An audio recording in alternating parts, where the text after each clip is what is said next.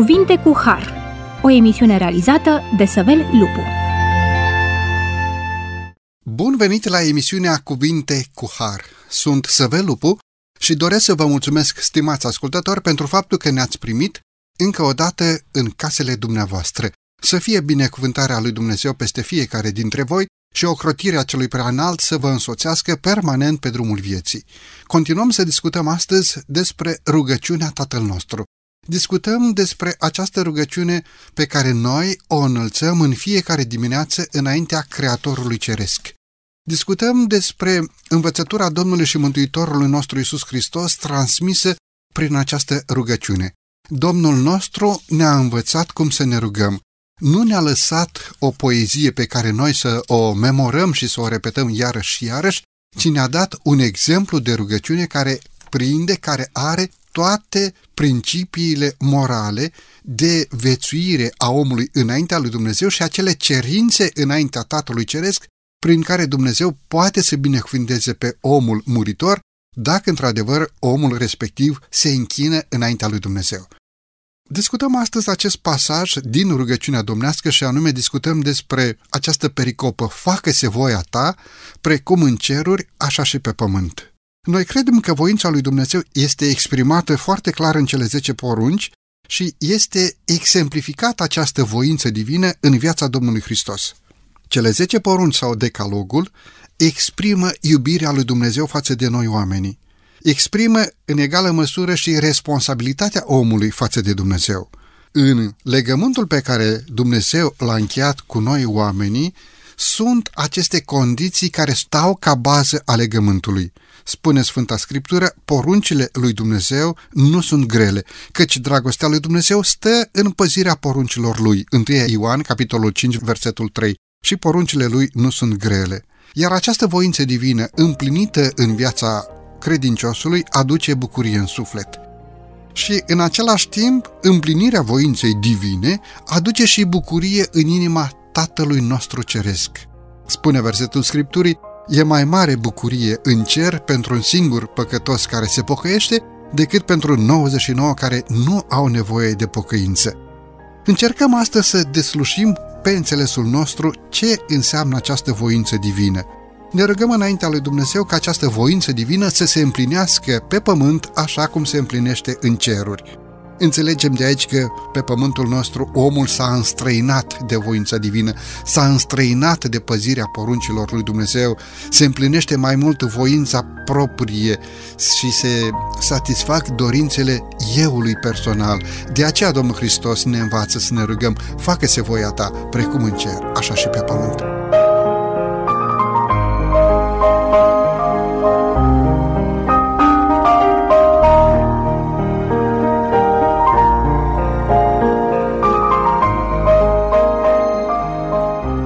Iată un subiect uh, mare, un subiect extins, un subiect frumos, pe care îl discutăm astăzi împreună cu domnul pastor Tomoiagă Lucian. Domnule pastor, bine ați revenit la microfonul emisiunii Cuvinte cu Har. Mulțumesc de invitație.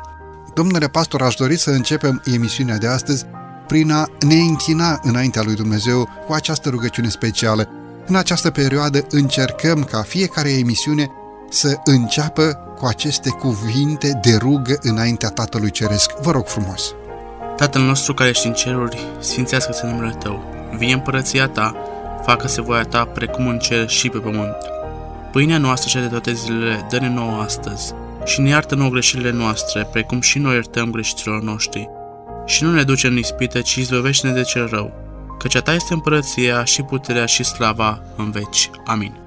Amin. Binecuvântarea lui Dumnezeu să fie peste închinătorul voios și Tatăl nostru Ceresc să asculte aceste rugăciuni care zilnic se înalță la adresa Părintelui nostru din ceruri.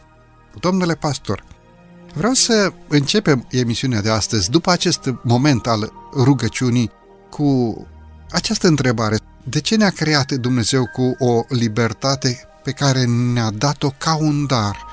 Ne-a lăsat să alegem între a asculta de voința lui Dumnezeu, de a asculta de poruncile lui Dumnezeu sau de a nu asculta. Am subliniat un pic acest gând și în emisiunea de data trecută, dar cred că e bine și frumos, cred că este chiar esențial să înțelegem acest lucru. Până la urmă, de ce a creat Dumnezeu fiecare ființă. Pentru că am văzut că sunt îngeri care au rămas ascultători și am văzut că sunt îngeri care au devenit demoni prin neascultare. De ce a creat Dumnezeu cu acest uh, dar oferit creaturii prin care poate să aleagă? În viața de zi cu zi observăm că fiecare ființă creată și fiecare copil, om, își dorește să fie liber. Uh, doar că libertatea aceasta este îngrădită de anumite legi.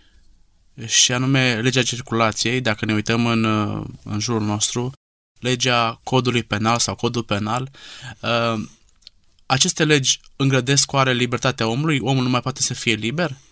Pentru cel care vrea să fie rău și vrea să facă lucrul acestea, spune că da. Dar pentru mine, care nu am o problemă cu aceste legi, automat spun că legea aceasta este bună, pentru că dacă n-ar fi această legea, spre exemplu, legea circulației, cum ar fi pe străzile din, din țară, din România sau din afara, din afara țării? Cum ar fi pe străzi dacă n-ar fi legea circulației? La fel cred că este și atunci când vorbim despre legea lui Dumnezeu. Ce îmi transmite lucrul acesta? Că Dumnezeu a pus în inima mea și în inima ființelor noastre anumite legi care nu îngrădesc libertatea, ci mă ajută să fiu și mai liber. Și asta e o parte frumoasă. Dumnezeu vrea să fiu liber în adevăratul sens al cuvântului. Mulțumesc tare mult pentru ceea ce spuneți. Totuși, se ridică o întrebare și vrând nevrând ajunge acolo. Ați adus în discuție legea circulației. Probabil că pe vremea lui Ștefan cel Mare nu prea se știa ce înseamnă semafor.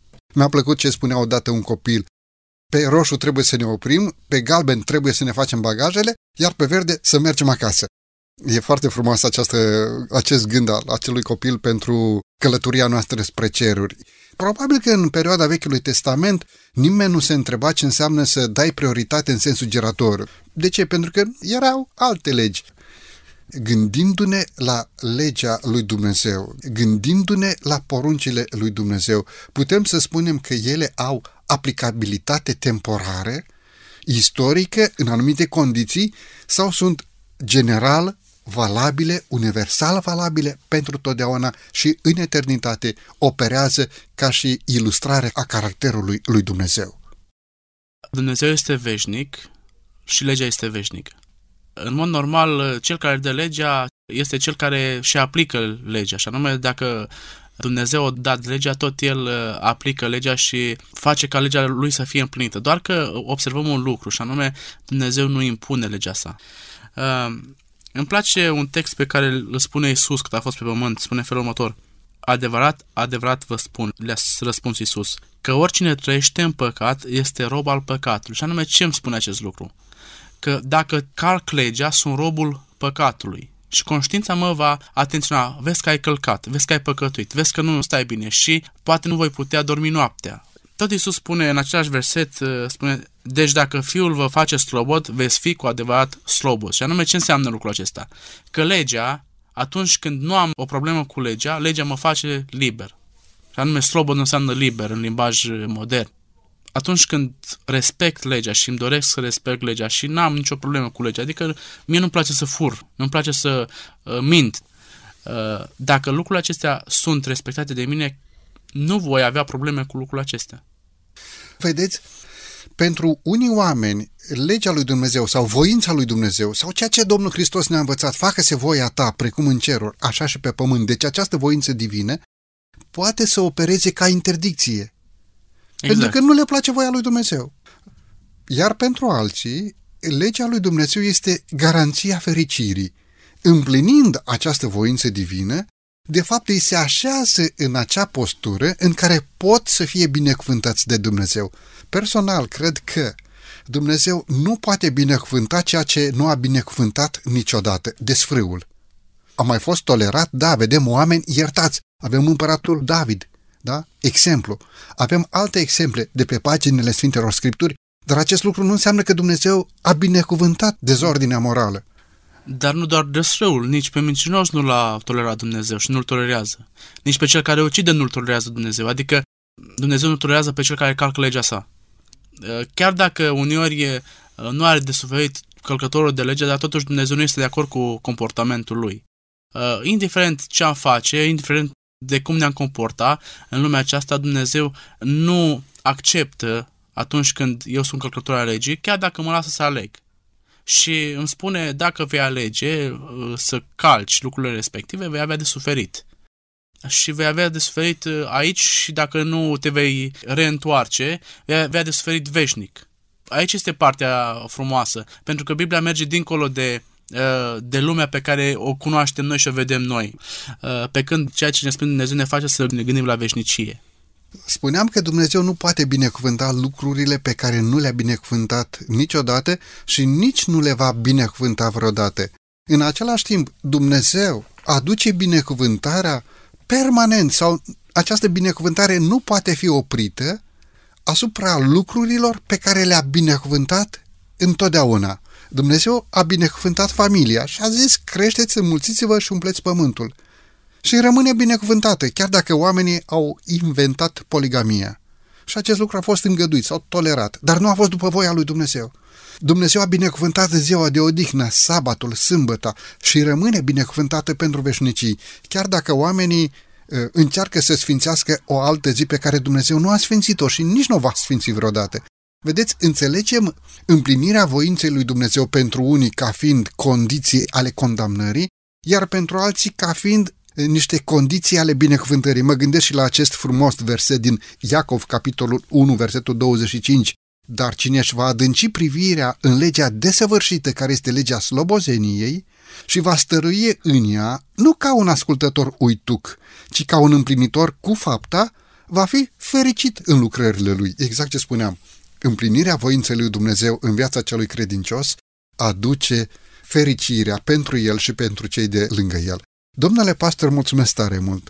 E momentul să avem aici o scurtă pauză muzicală, după care vom reveni la microfonul emisiunii Cuvinte cu Har.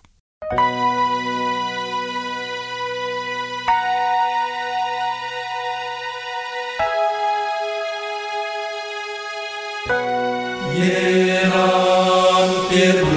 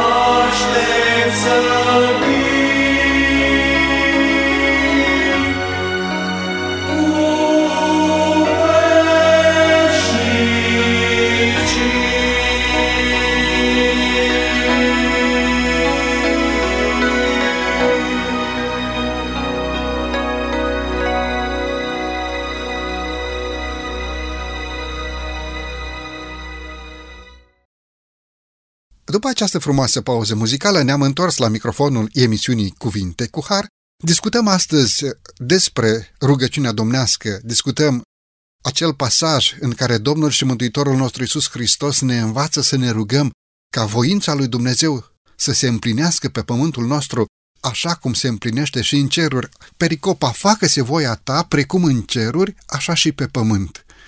Domnule pastor, pentru cea de-a doua parte a emisiunii vreau să vă întreb, această voință divină, Dumnezeu și-o manifestă față de noi, ca și când ar deschide un cod moral și îl pune pe masă și ne judecă după acest cod moral, Până la urmă, voința divină este așa o carte de lege pe care Dumnezeu o ține sub braț, o poartă cu el și așteaptă ca omul să intre în contradicție cu această voință divină pentru ca să fie condamnat legea lui Dumnezeu este un cod moral pe care Dumnezeu îl ține în exterior, știu eu, într-o bibliotecă, sau este însăși întipărirea caracterului lui Dumnezeu? Descoperim că legea lui Dumnezeu este însăși caracterul lui Dumnezeu. Tot universul se conduce după legea aceasta lui Dumnezeu. Putem să vorbim pentru noi pământenii decalogul. Uh, decalogul de la Sinai este doar o explicație pentru noi pământenii, dar principiile sunt aceleași peste tot. Această lege pe care o descoperim în decalog este general valabilă pentru întreg universul și Dumnezeu însuși. Atunci când este cineva care calcă legea lui Dumnezeu, are har și este gata să-l ierte și să-i spună de aici înainte să nu mai faci. Și avem exemple în Sfânta Scriptură în care Iisus Hristos s-a confruntat cu astfel de persoane, și anume Maria, femeia prinsă în preacurvie, au venit și au acuzat-o că prea curvește, dar uh, Isus i-a spus, ai făcut lucrul acesta? El știa că a făcut. Nici nu te de, spune Isus, dar să nu mai faci. Când îi zice aceste femei, du-te și nu mai păcătui, Mântuitorul nu o trimite de la fața sfințeniei sale, ci o și împuternicește pentru că această ființă umană, care de altfel fusese roabă păcatului, dar acum izbăvită prin harul lui Dumnezeu, să primească putere să fie biruitoare asupra acestei adicții. Dumnezeu, prin harul lui, ne dă putere sau oferă putere pentru ca omul nu doar să fie eliberat, ci să fie și împuternicit, să primească putere, să fie biruitor asupra acestor practici păcătoase. Deci legea lui Dumnezeu sau voința divină a lui Dumnezeu nu e ceva separat de Dumnezeu, ci, cum ați subliniat, îndipărirea caracterului lui Dumnezeu. Împlinească-se voința lui Dumnezeu pe pământ, adică împlinească-se dorința lui Dumnezeu, caracterul lui Dumnezeu pe pământ să fie deplin manifestat prin fiii oamenilor, așa cum este deplin manifestat în ascultarea creaturilor care n-au căzut niciodată sub puterea păcatului. De fapt, dacă ne uităm la Psalm, capitolul 119, versetul 142, avem subliniat faptul că legea lui Dumnezeu este adevărul și dreptatea lui Dumnezeu este o dreptate veșnică. Toate aceste atribute ale supremației lui Dumnezeu sunt manifestare a caracterului lui Dumnezeu. Ce putem să spunem despre iubirea divină? În iubirea sa, Dumnezeu depășește păcatul sau Dumnezeu iartă păcatul? Sunt două lucruri total opuse, și anume a depăși și a, a trece peste și a ierta. Dumnezeu nu poate trece peste păcat, ci Dumnezeu iartă păcatul, dar nu acceptă păcatul. Dumnezeu iartă pe toți cei care păcătuiesc. Dacă omul recunoaște și îi pare rău și se întoarce. Dar Dumnezeu nu poate să spună astăzi e păcat ceva și mâine nu mai este păcat lucrul respectiv. Și ați amintit mai devreme poligamia. Chiar dacă Dumnezeu a îngăduit în vremea lui Avram și mai târziu poligamie, totuși Dumnezeu nu a fost de acord cu acest lucru. Și instituția căsătoriei a rămas general valabilă de la începutul creierii pământului până astăzi. Este la fel. Aceeași lege de la început sau aceeași uh, idee de la început, acest principiu de la început, este general valabil și astăzi.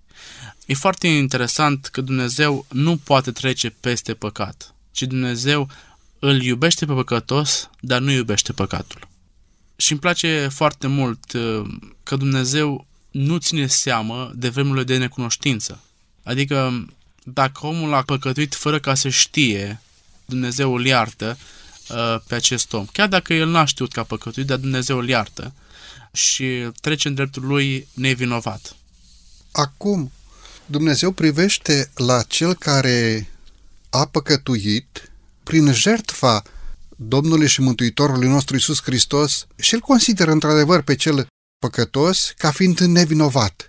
Însă omul va purta consecințele păcatului lui, pentru că zice și porunca divină, mă îndur până la al miilea neam de cei ce mă iubesc și păzesc poruncile mele, însă acolo porunca ne zice că aceste consecințe ale păcatului sunt purtate până la al treilea și al patrulea neam. Pedepsesc nelegiuirea părinților în copii până la al treilea și al patrulea neam și mă îndur până la al miilea neam. Uh, înțeleg un lucru uh, din Sfânta Scriptură și anume Dumnezeu nu îl uh, abandonează pe cel care păcătuiește. Chiar dacă el se întoarce, binecuvântarea care i-a fost pusă de Dumnezeu înainte va fi mai mică uh, decât binecuvântarea inițială dacă el a căzut. Și ce vreau să spun prin acest lucru? Dumnezeu ți-a spus să nu faci lucrul acesta, dar tu ai făcut. Atunci când Dumnezeu ți-a spus să nu faci, spune, uite ce urmează dacă nu faci. Dar dacă tu ai căzut, Dumnezeu nu te abandonează și spune, gata, ai păcătuit, de acum nu mai ai nicio, nicio binecuvântare. Ai binecuvântări, dar nu mai este la fel ca cea inițială. Și aici îl pot uh, da ca exemplu pe David. Uh, David uh, a avut o binecuvântare frumoasă din partea lui Dumnezeu, dar atunci când a căzut, Dumnezeu a pus în față și a spus, uite, vor muri patru copii. Și a avut de suferit. Dacă nu făcea lucrul acesta, oare se mai întâmpla lucrul acesta? Un alt exemplu, Solomon. Dumnezeu i-a dat cea mai mare înțelepciune de pe pământ. Biblia spune lucrul acesta, nu spun eu. Uh, dar l-am dat prin înțelepciunea lui, Solomon a călcat porunca lui Dumnezeu și a călcat poruncile lui Dumnezeu. Oare cum ar fi fost dacă Solomon își păstra cunoștința și înțelepciunea pe care Dumnezeu i-a dat-o de la început? Și n-ar fi căzut. Și descoperim în Sfânta Scriptură că Solomon a fost unul dintre cei mai înțelepți oameni Și nu doar că a fost înțelept, ci a descoperit multe lucruri și ne-a lăsat nouă astăzi multe învățături. Cum ar fi fost dacă Solomon n-ar fi căzut în păcat? Acum, noi nu putem să... Nu putem să știm exact. cum ar fi fost, dar mă gândesc că avem exemple pozitive. Și anume îl avem pe Daniel sau pe Iosif, despre care nu se spune nimic negativ în Sfânta Scriptură. Și vedem modul în care Dumnezeu lucrează prin ei, chiar dacă au fost uh, puși în situație de a-L nega pe Dumnezeu. Și anume, știm ocazia în care Daniel trebuia să se închine împăratului, dar Daniel deschidea ferestrele larg cu fața spre Ierusalim și se ruga și nu vrea să dea închinarea lui împăratului. Și Daniel a fost unul dintre oamenii care a slujit pe Dumnezeu din toată inima. Rămân exemple frumoase de credincioșie înaintea lui Dumnezeu de-a lungul timpului. Pentru totdeauna aceste exemple de bărbați și femei care au trăit curat înaintea lui Dumnezeu și ne rămân ca exemple ale moralității și ale ascultării față de voința divină. Domnule pastor, dar vreau să aduc în discuție un alt aspect și anume existau legile telecomunicației atunci când se vorbea la galenă existau legile aviației atunci când nu se zbura, existau uh, legile circuitelor electronice, folosesc un limbaj accesibil în popor, atunci când nimeni nu avea telefon mobil sau nu existau aceste legi? Dacă nu exista legea respectivă, nu se construiau avioane sau nu se construiau telefoane. Și anume, legea gravitației a existat dintotdeauna, dar până la Newton nu a descoperit-o nimeni dar ea a existat. La fel și legea, legea lui Dumnezeu a rămas valabilă și va rămâne valabilă de la început până în veșnicie, adică din veșnicie în veșnicie, când are început. Deci faptul că cineva nu înțelege legea lui Dumnezeu, asta nu înseamnă că nu există. Exact. După cum, într-o anumită perioadă a istoriei noastre, faptul că nu s-a dezvoltat știința astfel încât să fie creat un avion, asta nu însemna că nu existau legile aviației, da? Sau electronica, sau orice alt exemplu, da? Curentul electric. Nu știu dacă dumneavoastră ați avut ocazia ca să citiți sau să învățați la lampă. Uh, au fost uh, bunici, părinți de noștri care nu au avut bucuria să învețe să citească la uh, lumina unui bec. Asta nu însemna că aceste legi nu existau. Au existat întotdeauna. Dacă niște legi fizice au existat întotdeauna, cu cât mai mult legea lui Dumnezeu, Creatorul, da? a existat întotdeauna. Acum să nu facem uh, confuzie între legile sau principiile lăsate de Dumnezeu uh, și anume principiile vă referați la legea energiei sau legea curentului. Acestea sunt lucruri lăsate de Dumnezeu și descoperite de oameni mai târziu. Și legile care sunt date într-o formă care trebuie respectate. De ce spun lucrul acesta? Pentru că una este să fie o lege care nu este descoperită, dar ea a existat. Și una este să fie o lege, precum codul moral, pentru o viață și astea sunt legi date de oameni. Bun, și aceste principii pentru viață, legea gravitației, uh, legile fizicii, sunt morale sau nu sunt morale? Cu siguranță da. Deci rămân valabile pentru veșnicii, pentru că sunt din Dumnezeu și vor rămâne cât Dumnezeu. Mulțumim lui Dumnezeu pentru înțelepciunea care ne-a dat-o, a pus-o în noi pentru a ști să înțelegem cuvântul lui Dumnezeu, legea lui Dumnezeu, caracterul lui Dumnezeu, voința divină și pentru această rugăciune împlinească-se sau facă-se pe pământ așa cum se împlinește în ceruri, această voință superioară a Domnului Dumnezeului nostru. Domnule pastor, e momentul să avem din nou aici o scurtă pauză muzicală, după care ne vom întoarce la microfonul emisiunii Cuvinte cu Har. Doamne, Tu necazuri, lângă noi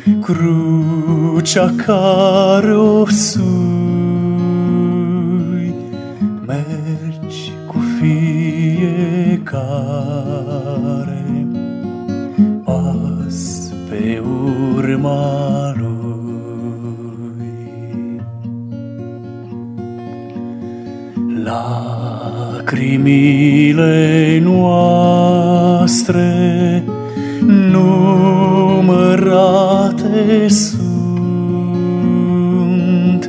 Tu măsori povara omului înfrânt. Tu ții mâna care tai în rana grea și ne îngădui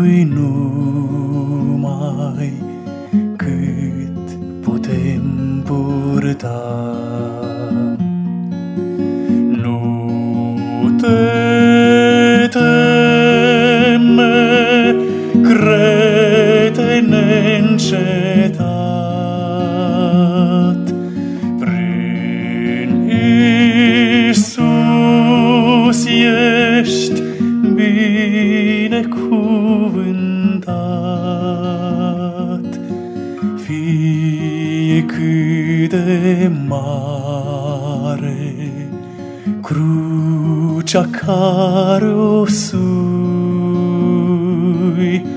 mergi cu fiecare pas pe urma lui.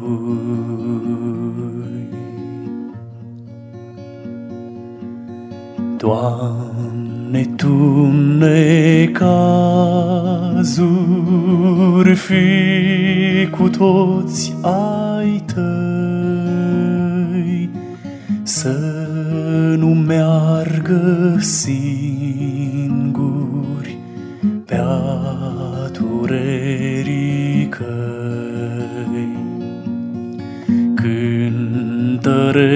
Cântărește crucea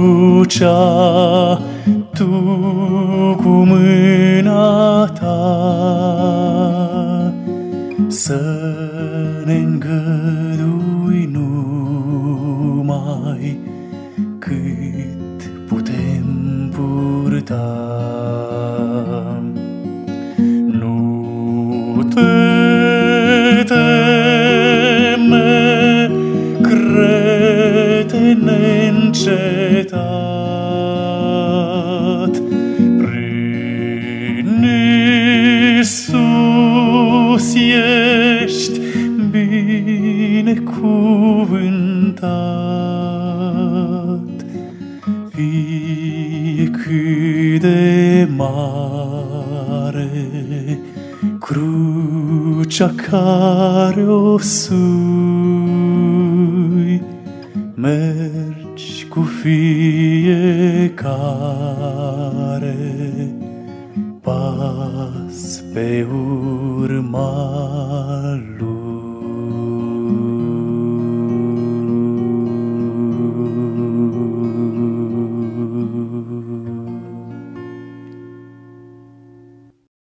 După această frumoasă pauză muzicală ne-am întors la microfonul emisiunii Cuvinte cu Har.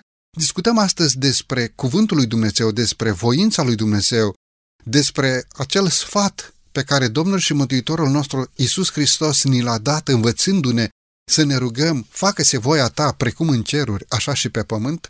Discutăm acest subiect frumos împreună cu domnul pastor Tomoiagă Lucian. Domnule pastor, pentru cea de-a treia parte a emisiunii, vreau să vă întreb unde este evidențiat caracterul spiritual al legii lui Dumnezeu? De unde putem să înțelegem caracterul spiritual al voinței Tatălui nostru din ceruri? Descoperim chiar în, uh, în Romanii următorul lucru, că Roman 7 cu 12 spune felul următor, că legea lui Dumnezeu este sfântă, dreaptă și bună. Uh, uh, faptul că Dumnezeu a lăsat o lege, asta înseamnă că Dumnezeu a vrut binele pământului și binele universului. Apoi, un alt, o altă parte frumoasă, legea lui Dumnezeu este iubire. Să iubești pe Domnul Dumnezeul tău cu toată inima ta, cu tot cugetul și cu toată ființa ta și pe papele tău ca pe tine însuți. Aceasta este cea de întâi și cea mai mare poruncă, și anume a iubi. Toată această lege a lui Dumnezeu se cuprinde în aceste două principii, iubirea și dragostea de Dumnezeu și de aproapele unii oameni au pus uh, mai întâi dragostea și apoi legea lui Dumnezeu. Uh, pentru că atunci când Iisus Hristos a venit pe pământ, a spus în felul următor că dragostea cuprinde cele 10 porunci sau decalogul. Descoperim uh, următorul lucru și anume că în dragostea de care vorbește Iisus Hristos este implicată legea lui Dumnezeu, legea morală a lui Dumnezeu. Și anume, nu poți iubi dacă tu furi. Nu poți iubi dacă tu te închini altor Dumnezei. Uh, și apoi uh, mai descoperim faptul că legea lui Dumnezeu este fără margini. În Psalm, capitolul 119 cu 96, văd că tot ce este desăvârșit este fără margini. Poruncile tale sunt fără margini. Apoi uh, Pavel vorbește despre faptul că legea lui Dumnezeu este duhovnicească. Roman 7 cu 14. Știm în adevăr că legea este duhovnicească, dar eu sunt pământesc vândut rob al păcatului. Uh, și anume, tot ce se referă la legea lui Dumnezeu are un caracter veșnic. Nu este doar aici, doar pentru o perioadă scurtă din viața noastră, ci este, este etern. Legile omenești, într-adevăr, sunt limitate, dar legea lui Dumnezeu este una spirituală, valabilă oricând și, mai mult decât atât, este nelimitată. Deci, ca legea lui Dumnezeu să se împlinească, nu trebuie să fie observate anumite condiții sau împlinite anumite condiții. De ce? Pentru că legea lui Dumnezeu sau voința divină, acea voință care se împlinește în ceruri, nu trebuie să fie dependentă de niște condiții pe pământ pentru ca să se împlinească. Aceasta este măreția legii lui Dumnezeu sau aș putea să spun măreția caracterului lui Dumnezeu. Domnule pastor, haideți să mergem un pas înainte și aș vrea să explicați. Legea lui Dumnezeu este una complicată, astfel încât omul să nu o înțeleagă și apoi să aibă motiv să se poată scuza, nu am înțeles, sau legea lui Dumnezeu este una simplă, exprimată într-un limbaj comun, exprimată nu doar într-un limbaj al unei perioade sau al unui timp, ci într-un limbaj care poate să acopere toată perioada de existență a omului în istoria lui pe acest pământ un limbaj accesibil pentru fiecare muritor. Legea lui Dumnezeu este simplă. Dacă legea pământească sau legea dată de om de multe ori este întortocheată, ai nevoie de avocați, ai nevoie de juriști să-ți explice legea în anumite domenii, în anumite părți, legea lui Dumnezeu este simplă și poate înțelege oricine. Nu ai nevoie de juriști, nu ai nevoie de avocați, nu ai nevoie de judecători, uh, nu ai nevoie de nimeni, ci doar tu cu Dumnezeu poți să înțelegi legea lui Dumnezeu într-un mod clar și sigur. Dumnezeu spune, dacă mă iubești, vei păzi poruncile mele. Și dacă mă iubești, dacă dragostea există, automat eu voi păzi porunca lui Dumnezeu. Din dragoste pentru Dumnezeu, nu mă voi comporta rău cu vecinul meu, cu fratele meu, cu sora mea. De corp mă refer acum. Nu mă voi comporta rău cu cel care poate nu l-am cunoscut niciodată, cu străinul. Îl voi primi în casa mea. Pentru că așa mă învață Dumnezeu, din dragoste. Chiar dacă ă, atunci când voi face lucrul acesta, s-ar putea ca celălalt să-ți răspundă cu răutate. Și atunci ce faci? Trăim într-o perioadă în care, sau într-un timp în care suntem confruntați zilnic cu probleme ă, în care dragostea noastră față de ceilalți și față de Dumnezeu este pusă la încercare. Prin felul în care mă raportez eu la Dumnezeu, așa mă voi raporta la legea Lui și la ceilalți oameni. dacă nu mă raportez într-un mod frumos la Dumnezeu, nu mă voi putea raporta frumos la ceilalți din jurul meu. Și apoi, însuși Dumnezeu cu degetul lui a scris pe table de piatră, în câteva cuvinte, toată descoperirea lui Dumnezeu, voința divină, pentru istoria lumii în care noi trăim. În cele 10 porunci avem tot ceea ce este pentru binele nostru, acele învățături morale pe care noi, respectându-le, oprindu-ne de la ceea ce este interzis, să putem să fim binecuvântați de către Tatăl nostru Ceresc. Mă uit la câteva versete ale Sfintelor Scripturi și îngăduiți-mi să punctez doar câteva gânduri. Romani, capitolul 3, versetul 31. Deci prin credință desfințăm noi legea, nici de cum. Noi întărim legea. 1 Ioan, capitolul 5, versetul 2, în continuare. Cunoaștem că iubim pe copiii lui Dumnezeu prin aceea că iubim pe Dumnezeu și păzim poruncile lui, căci dragostea de Dumnezeu stă în păzirea poruncilor lui și poruncile lui nu sunt grele. Pentru că oricine este născut din Dumnezeu, biruiește lumea și ceea ce câștigă biruința asupra lumii este credința noastră. Îmi plac și aceste cuvinte din psalm, psalmul capitolul 40, versetul 8, Vreau să fac voia ta, Dumnezeule, și legea ta este în fundul inimii mele. Psalm capitolul 1, versetul 2 și alte versete, ci își găsește plăcerea în legea Domnului și zi și noapte cugete la legea lui. Domnule pastor, ce înseamnă ca zi și noapte să cugeți la legea lui Dumnezeu? E complicat de răspuns la această întrebare, dar în același timp este, este simplu. Uh, și atunci când uh, spun simplu, mă refer la un text din Sfânta Scriptură din uh, Psalmul 119. Spune felul următor, Cuvântul tău este o candelă pentru picioarele mele. Ce îmi transmite lucrul acesta? Că indiferent de ceea ce fac, trebuie să mă raportez prin comportamentul meu la legea lui Dumnezeu. Nu pot să mă comport oricum, nu pot să fiu oricum, ci trebuie să mă comport așa cum Dumnezeu îmi transmite. Pentru că fac acest lucru nu pentru că uh, îmi restrânge libertatea, ci pentru că îl iubesc pe Dumnezeu. Fac lucrul acesta pentru că vreau să îi fac voia lui Dumnezeu. Și automat, uh, având voința de a face voia lui Dumnezeu, eu nu mă pot comporta oricum. Creștin fiind, nu pot să mă comport oricum.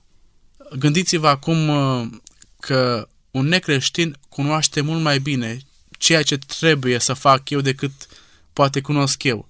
Uh, gândiți-vă la următorul lucru. Cel care nu are nicio legătură cu credința sau cu uh, biserica sau cu Biblia, va spune, păi cum ai făcut tu asta? Pentru că Biblia ta spune să nu faci lucrul acela. Dar eu nu mă voi raporta la legea lui Dumnezeu după ce îmi spune unul sau altul, ci mă raportez la legea lui Dumnezeu pentru că îl iubesc pe Dumnezeu și vreau să fac voia lui. Pentru că dacă mă voi raporta doar la ce spune unul sau altul uh, și la felul în care mă judecă unul sau altul, de multe ori voi cădea în anumite puncte în care celălalt nu mă vede. Pentru că nu toate lucrurile sunt la vedere dar voi cădea în anumite lucruri în care celălalt nu mă vede și atunci Dumnezeu, care este atot știutor, știe și cunoaște că eu am căzut în astfel de momente. De aceea e foarte important să fiu eu sincer cu mine și cu Dumnezeu și să respect legea lui Dumnezeu din principiu. Nu pentru că îmi interzice sau mă restrânge libertatea, ci pentru că așa vreau și așa îmi place să fac lucrul acesta. Vreau să încheiem emisiunea de astăzi cu un sfat pe care dumneavoastră să-l oferiți, să-l dați unei anumite categorii de oameni. Și îngăduiți-mi să mă explic. Într-o anumită situație am vorbit cu cineva și exista acolo o situație de conflict, am încercat să aplanez discuția dintre ei, conflictul dintre ei, erau mai mulți cumnați acolo, mai multe rude, se certau de la o bucată de teren și unul dintre ei a declarat cam în felul următor. Nici nu vreau să aud să mă șteargă bunul Dumnezeu din registrele din ceruri și ștergeți-mă și voi din registrele bisericii. Și s-a întors și a plecat. Sunt mulți oameni care își regretă păcatul. Sunt mulți oameni care primesc iertare din partea lui Dumnezeu. Sunt mulți oameni care poate, chiar dacă nu au putere, dacă în inima lor încă mai strălucește un pic de speranță, Dumnezeu vine în întâmpinarea acestei dorințe a inimii omului și binecuvintează acolo și dacă omul uh, regrete, primește iertare și este primit și primește și puterea pentru a birui asupra păcatului. Întrebarea nu este în legătură cu cei cărora le pare rău, ci cu această categorie de oameni care nici nu vor să știe de legea lui Dumnezeu. Am auzit de multe ori spunându-se, nu doresc să știu despre pocăință. Nu vreau să am de-a face cu pocăiții, nu vreau să am de-a face cu Biblia, cu învățătura lui Dumnezeu. Nu vreau să știu. Domnule pastor, cum va proceda Dumnezeu cu această categorie de oameni? E grea întrebare. Doar Dumnezeu știe. Uh, nu pot să dau un răspuns clar și general valabil. Uh, pentru că Dumnezeu are har în dreptul fiecare persoane. Uh, poate vor fi astfel de persoane care vor regreta acele momente ca tâlharul de pe cruce, și anume în ultimul moment. Sau vor fi anumite persoane care nu vor regreta niciodată. Dar înțeleg un lucru din Sfânta Scriptură. Omul care se împotrivește lui Dumnezeu și se împotrivește la nesfârșit, Dumnezeu nu-l va ierta. Uh, și omul care, chiar dacă are acolo o fărâmă din lucrurile pe care Dumnezeu le-a pus în inima lui uh, și l-am dat recunoaște că a greșit, Dumnezeu are har pentru acea persoană și îl iartă, chiar dacă este ceasul al 12-lea. Ce sfat pot să le dau astfel de persoane? Să nu fie prea târziu. Uh, dacă ai astăzi timp și te gândești să te întorci la Dumnezeu, astăzi este momentul, nu mâine și nici peste două ore, ci acum. Acum este momentul ca să te întorci la Dumnezeu. Dacă vei aștepta ca tâlharul de pe cruce, s-ar putea ca acel moment să fie prea târziu pentru tine. Uh, mi-aduc aminte de un cineva care spunea felul următor, era bețiv și când vei vedea că se vor întâmpla uh, minuni pe pământ, vor fi cu tremure, vor fi... și vine Domnul atunci mă voi lăsa de, de beție și de, de tutun. Uh, doar că acel moment a venit mult mai repede și l-a rămas tot în păcatele lui și în lucrurile lui. De aceea, uh, dacă astăzi este timpul în care crezi că e bine să te întorci, astăzi trebuie să te întorci, pentru că astăzi Dumnezeu are har pentru tine. Interesant că acel om a mers acasă, a mai stat, a mai lucrat prin grădină. Duhul Domnului a apelat încă o dată și încă o dată la inima lui și după o anumită perioadă de timp a venit și a zis să mă ierte bunul Dumnezeu de ce am putut să spun și iertați-mă și voi, fraților de credință și să primească Dumnezeu această mărturisire a mea. Aceasta este măreția lui Dumnezeu, să ierte și să aștepte până la capăt. Pentru că Domnul Hristos datorită acestei dragoste divine, a întins mâna pe lemnul crucii și în timp ce prigonitorii băteau piroanele în palma Mântuitorului, el se ruga, Tată, iartă-i, căci nu știu ce fac. Astfel de oameni nu știu ce fac. Însă tocmai jertfa Domnului Hristos este garanția că ei pot să fie primiți, numai cum ați spus și dumneavoastră, să nu amâne, că vine o zi în care va fi prea târziu și atunci nu va mai fi întoarcere. Domnule pastor, mulțumesc tare mult pentru prezența dumneavoastră în emisiune. Vă mulțumesc și eu pentru invitație. Să fie binecuvântarea lui Dumnezeu peste familia și peste slujirea dumneavoastră. Stimați ascultători, din toată inima, vă mulțumesc pentru faptul că timp de 50 de minute ne-ați primit în casele dumneavoastră. Bunul Dumnezeu să vă ocrotească pe fiecare dintre voi.